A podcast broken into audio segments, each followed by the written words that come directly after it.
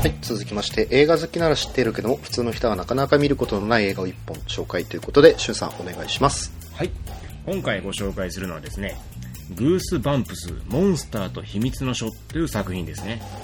おお、はい全然知らない。はい。全然知らないと思いますこれもともとはですねあの未公開になる予定だったんですけども、まあ、ちょっとですね今もうすでにレンタルされているということで私もレンタルでですね、まあ、見たんですが、まあ、非常に面白い作品だったので今回ご紹介しようと思うんですけども、はい。えー本作はですね R.L. スタインっていう、まあ、小説家がいるんですがこの人の書いた「グース・バンプス」っていう小説シリーズを映画化した作品になるんですね。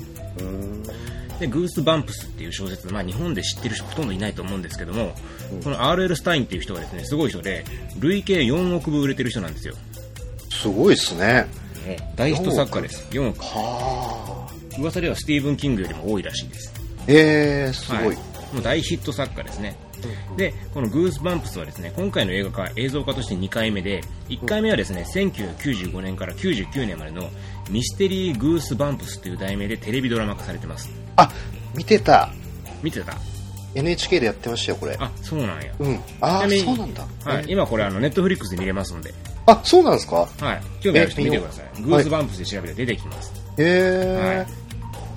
嬉しいで。まあ、それに続いて、まあ、2回目映像化、まあ、初の映画化ですよね。それがグースバンプス、モンスターと秘密のショーっていう、まあ、この映画になるわけなんですね。うんはい。で、まあ、先ほども言ったように、これ日本で未公開の予定だったんですけども、うんえー未公開映画を上映する未体験ゾーンの映画たちっていう企画があるんですよ。うんうん。これ本来ならば未公開なんですけども、まあ、あのイベントを開いてそこで上映をしようっていう、まあ、東京と大阪がメインになるのかな、はいまあ、一部の映画館でされてるイベントなんですけども、まあ、それで上映されたんですね。はい、で、えーまあ、この未体験ゾーンの映画たちっていうイベントなんですがあの玉石混交ながら、まあ、結構興味深い映画たくさん見れるんで、東京とか大阪に住んでいる人も、まあ、ぜひとも足を運んでいただきたいイベントになります。はい。で、えーこのブー、えーグースバンプスなんですけども、まあ、私はまあ何の前情報なしに見たんですけど、まあ、非常によくできてた映画だとでタイトルの通りモンスター映画なんですけども残虐描写とか恐怖描写っていうのがまあほぼないんですようん。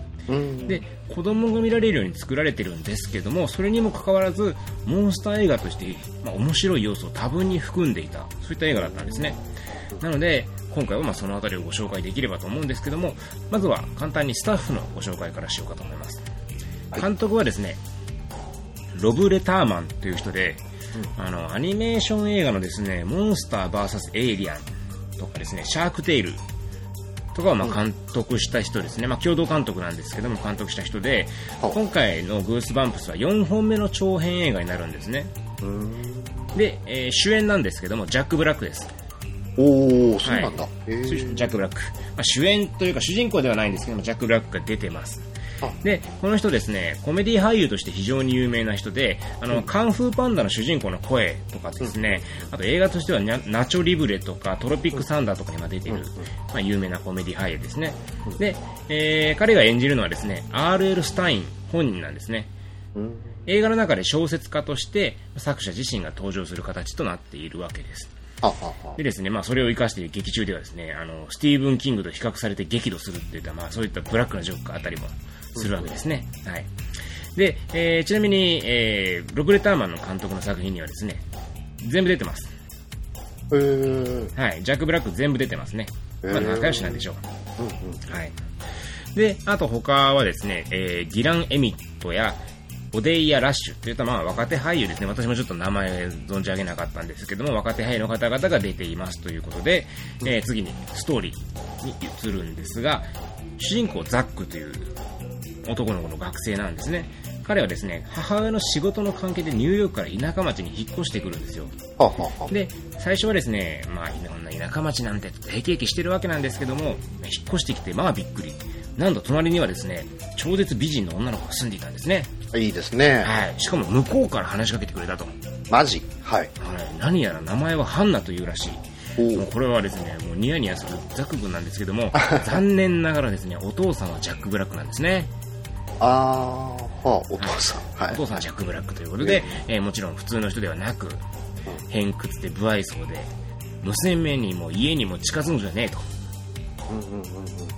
大変な目にあるぞ、てめえと。近づくんじゃねえぞとこう、まあ、忠告をしてくるわけですよ。はい。ただですね、ハンナちゃんなかなか積極的で、ザック君をですね、もうデートにね、誘っちゃったりなんかしちゃったりしてね、うん。はい。廃墟のはずなのになぜか電気が通じてる遊園地でね、二人っきりのデートしたりとか、怖いですね、なんかね。ね、なぜか電気がついて。でもですね、このシーン非常によくできてて、うんあの、廃墟になった遊園地でですね、まあ、ハンナちゃんがですね、スイッチを押すと電気がバババってついて、うんで、あの、電灯の灯ってる、いえー観覧車の上で、まあ、二人でデート、話をするわけなんですよ。もちろん動かないから登っていくんですけど、ただ、このですね、伝統の色合いが非常に神秘的な雰囲気を出していてですね、そのこれからの映画の方向性を実によく示してくれてるかなと。うん。決してこの映画は暗くて怖いモンスター映画ではなく一種のファンタジー映画のようなそういった華やかさがある美しさがある映画なんだよっていうことを、まあ、このシーンで見せてくれてるかなっていう気がします。なかなか本当によくできた映画の方向性を見せる素晴らしいシーンでしたね、うん。はい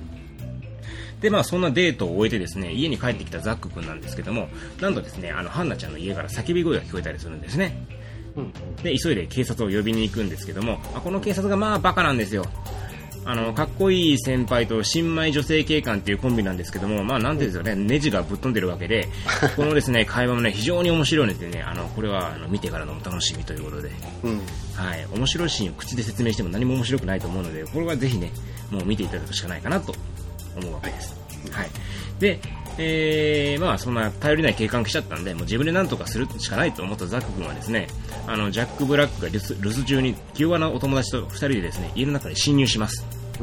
はい。で、家を探索していると彼らはですね、グースバンプスっていう書かれ、あの、小説がですね、ずらーっと並んでるのを見つけるんですよ。うん。まあ、グースバンプスシリーズなんで、まあ、いろんなタイトルのグースバンプスがずらっと並んでるんですね。うん。で、なんだこれしかも本には鍵がかかってると思って、なんかまあ、いろいろ触ったりしてるとですね、そこにハンナが現れちゃって、その本を開けてはいけないっていうのに忠告するんですよ。おただ、ひょんなことからですね、一冊本が開けられちゃうんですね。うん。うん。するとですね、そこから巨大な雪男が出現するんですよ。で、これどういうことかっていうと、なんとですね、この本にはですね、過去にジャック・ブラック、まあ、R.L. スタインですね、が書いたホラー小説に出てくるモンスターたちが封印されていたと。うん。で、さらにですね、運の悪いことにフラッピーというですね、操り人形、福和術師が使う操り人形の形をしたモンスターも出現して、こいつがですね、まあ非常に悪い、あのーバットマンのジョーカーみたいな感じですね。まあ、非常に悪いやつで力とかないんですけど、非常に悪くて、次々と本の封印を解いていっちゃうんですよ。うん。で、もうすると田舎町はですね、あらゆるモンスターで溢れ返ってしまって大パニックになって、果たして主人公たちはこのモンスターたちをもう一度封印できるのかって、まあそういったお話になるわけですね。うん。はい。で、えーまあ、この本作なんですけども、素晴らしいところですね、モンスターとコメディの双方において非常に高いクオリティを示しつつ、かつそれぞれが相互関係において高い相乗効果を見せてくれてるっていう点なんですね。うん。はい。まず、まあ、モンスター映画の要素に関してなんですけども、これはもう登場するモンスターが非常に多いです。うん。いろんなまあね、本が開けられて封印が解かれているので、非常に多種多様なモンスターが出てくるんですけども、あの以前ですね、キャビンという映画がありましたね。ええはい。えーそのラストシーンなんですけども、まあなんていうんですかね、本当に夢のようなシーンが広がるんですね、キャビンのラストシーンっていうのは。あらゆるモンスターがですね、次々と人間を血祭りに上げていくっていう、まあ、もう本当にモンスター映画の歴史に残る、まあ、名場面だと私は思ってるんですよ。うん。うん。うん、ああ、これ夢で見たことあるっていう感じのね、そういったシーンがね、流れるわけですよ。非常に素晴らしいんですけども、このグースバンプスの方ではですね、スプラッター描写や死人は出ないものの、モンスターの種類は多種多様で、しかもそれぞれがきちんと特性を生かした活躍をするということで、キャビンのですね、ラストシーンに負けず劣らず、非常にユニークなシーンが出来上がっています。うん。で、これ言い換えるとですね、各モンスターが見た目の種類を増やすためだけに存在するんじゃなく、うん。きちんとストーリーやアクションを飽きさせないために映画の中で役割を持ってるんですね。うん。はい。で、かといって、決して突飛なことはしないんですよ。一つ一つのモンスターが、まあなんでしょうね、いわゆるまあこれまでの映画で見たことあるような動きばっかりするんですね。例えば、あの、狼男は、まあ四足歩行で主人公たちを追っかけるし、墓場ではあのベタにゾンビが現れますし、雪男もまあ巨体を使って暴れまくるとか、まあ、そういうふうなベタな行動をするんですが、でもつまらなくなってないっていうのは、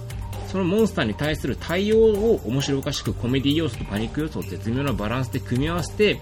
きちんとそれぞれのモンスターをテンポよく登場させて退場していくからだなと思うわけですね。で、この映画非常にテンポがいいです。はい、映画始まって30分ぐらいでモンスター登場するんですけどもそれ以降モンスターが出てこないシーンほとんどないです。えー、いいですね。いいです。ずっと何かしらのモンスターが登場してくるんですね。うん。もうポンポコポンポコもう次から次にあのいろんなモンスターが出てくるということでもう観客を飽きさせることがない。でこれだけ多くモンスターが登場しているにもかかわらず人間ドラマも抜かりなく描かれてるんですよ。はい、でこの人間ドラマ部分も非常によくできてて R.L. スタインはですねどこか喪失感を持ってる存在として描かれるんですねうん。で主人公とヒロインはですね、まあ、これ恋愛要素っていう、まあ、スパイスを持ってますしであと主人公の友人はですね大人になりきれない臆病者なんですねうん。でそんな彼らがきちんと人間として成長するのを映画の中で描いてるわけなんですようん。三者三様の成長ね。でまた映画の途中でハンナの秘密とある秘密が明らかになるんですね、うん。まあ、これ結構とてつもない秘密なんですけどもえー、これがまたいい塩梅では。そこまで複雑化されてないんですよ。うん。だからモンスター映画としての良さとかコメディ映画としての良さを損なわないような設計がされてるんですけども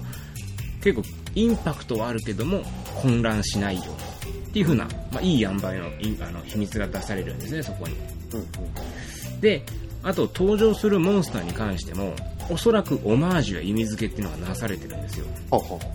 例えば田舎町を舞台にして巨大なスライムが登場するんですけどうん。これはブログですね、うんブログのオマージュですね、うんうんであの巨大なカマキリが登場もするんですけどこれは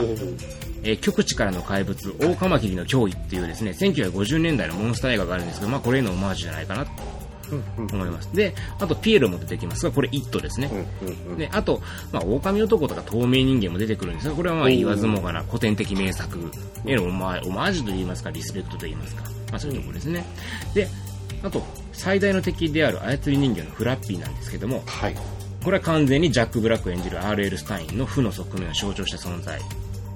で非常に分かりやすく描かれます。マジックですか？マジマジックとはちょっと違うかな。あ、違うんですか？うーん。あの要するに本来ならね腹話術の操り人形っていうのは自分でコントロールするものじゃないですか。うんうん。ただそれがコントロールできずに好き勝手暴れてしまうっていうのは要するに暴走する自分の負の感情の側面というふうに捉えるわけ捉えられるわけですね。要するに負の感情っていうのは本当は自分でコントロールしないといけないんだけどもそれが暴走してしまっている。で加えて映画の途中でもご丁寧に鏡に映るお互いの姿を重ね合わせて俺とお前は一心同体だっていうことをまあ説明するんですようん。まあ、完全にだからまあ裏表の、まあ、陰と陽の存在というふうに描かれてるわけなんですねうん。で、まあこれですね非常に分かりやすくせセリフで説明されるんですけども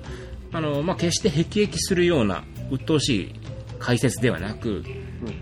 まあ、あの映画ファンが見ても楽しめるかつ子供が見てもに理解できるっていう本当にバランスがよく取れてますね、なのでもう本当にこの映画とにかくバランスが素晴らしくて、コメディとモンスターとパニックとドラマとか全てもう見事にマッチしている。でそれが子供だろうが大人だろうが映画マニアだろうがきちんと楽しめて理解できる。でそれでいてモンスターマニア私モンスターマニアですから、それをうならせる敵になってるっていうからまあ本当によくできた映画なんだなっていううん。感じがしますね、見たい。な。うんあのね、本当になんでこれが日本で未公開になってしまったのかって僕は全然わかりません。ああ。もったいない。これを本当にちゃんと予告流して劇場で公開したら、家族連れが来たんじゃないかなっていううん。うん。うん。うん。ふうに思うんですけど、まあ、なんでね、ジャック・ブラックはあんま日本じゃダメなんですかね。そんねなんか、ねちょ、ちょっと劇場でっていうか、見たいな、話聞いてると。なんかあの、コメディ映画は日本で上映されない傾向にありますね。ピッチパーフェクトもだしその流れで。はいはいうんあと、モンスター映画も上映されないでしょ？上映はね、少ないかもしれないですね。でしょ？モンスター映画でコメディ映画なんてもうね、上映されないに決まってるっていう感じですね。うんうんうんうんとね、もうわけわかんないしょうもない映画し上映するぐらいだったらこっち上映してくれたらいいよね。うん。なんか、モンスター映画とかコメディ映画ってレンタルショップだとね、割と結構バーって広がってるのに、なんか映画だと少ないですよね。映画そうなんですよ。だからね、ちょっと本当にこのブースバンプスに関してはなんで上映してくれないのかっていうのは非常に憤りを感じますね。全然ね、これ聞くまで知らなかったです、見たいな。でしょ？誰も知らないですよ。ただこれ本当によくできた映画で、うんうん。うん、あのね、なんつうのかね、別に、なんていうの人生ベストになる映画ではないんですよ決してあ、ええええええただ見てお面白かったっていう風にうん。普通に楽しめる映画なんですよそれ一番大事ですよねう。んうん。だからなんでしょうねあのみんなで集まってもいい一人で見てもいい落ち込んだ時に見てもいいし、がっつり映画見たい時に見てもいいいつでもオールマイティーな映画なんですよこれ本当にいいですね。うんうん。うんそういう映画って絶対必要でしょ？そうですね。100うん絶対必要です。ですし特にその映画初心者の人とか映画あんま見ない人とかが多分一番楽しみやすい映画だと思うんですよ。ビッグバジェットのはもちろんアクション映画とかが好きとかもそういうのもあると思うんですけども、まあ、分かりやすくしてるしかつ映画としての魅力ってあるじゃないですか。これはこれを象徴してるっていう風に気づいた時の楽しみとか、あこういうストーリー展開になるんだとかそういうなんですかね映画の裏に隠されたものを読み取れた時の楽しみって映画に絶対あるじゃないですかそうですね。うん。それが非常に分かりやすく体験できるような作りになってるんですようんうんうん。でも決してそれが、まあ、あの説明口調になってないし映画の面白さを損なうような作りになってないから映画マニアも楽しめるっていうなんかなんでしょうね本当にどこを撮っても素晴らしい作品だと思いますよ自分は間口が広いですね。なんか、うんうん。本当にあの0歳から100歳までみんな見れる、あ、いいじゃないですか。うん、そういう映画って、なんかこう、一番、あれですよね、紹介もしやすいし、一緒に見やすいし、うんなんであのこれを普通に人に勧めて全く問題はないと思いますああ、いいですはいね。、ですので、あのもう本当に家族で見てください、これは。問題ないです。絶対大丈夫です。はい。うんうんなので、ぜひともですね、あなたの103分、グースバンプス、モンスターと秘密の処理ということで、普通に面白い映画を見たって感想が得られるかと思います。はい。